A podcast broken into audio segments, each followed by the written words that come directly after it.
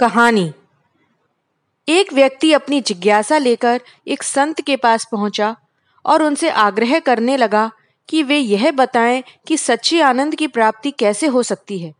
संत बोले, बेटा, इन दिनों में थोड़ा व्यस्त हूँ। तुम ऐसा करना कि तीन माह बाद मुझसे मिलने के लिए आना।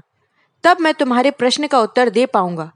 तब तक तुम ऐसा करना कि एकांत सेवन करना स्वाध्याय करना और परमात्मा के विषय में चिंतन मनन करना।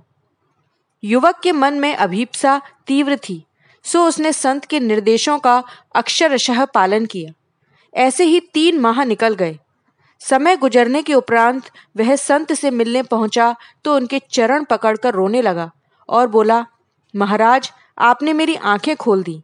मैं जब से एकांतवासी हुआ हूँ स्वाध्याय में निरत हुआ हूँ और प्रभु की भक्ति में निमग्न हुआ हूँ, तब से सच्चे आनंद के सागर में ही गोते लगा रहा हूँ।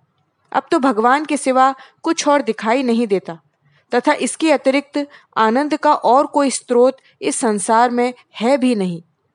संत मुस्कुराकर बोले, प्रश्न का उत्तर शब्दों से देना तो आसान है, पर जो ज्ञान अनुभव से प्राप्त होता है, वही सच्चे आनंद का स्रोत होता है।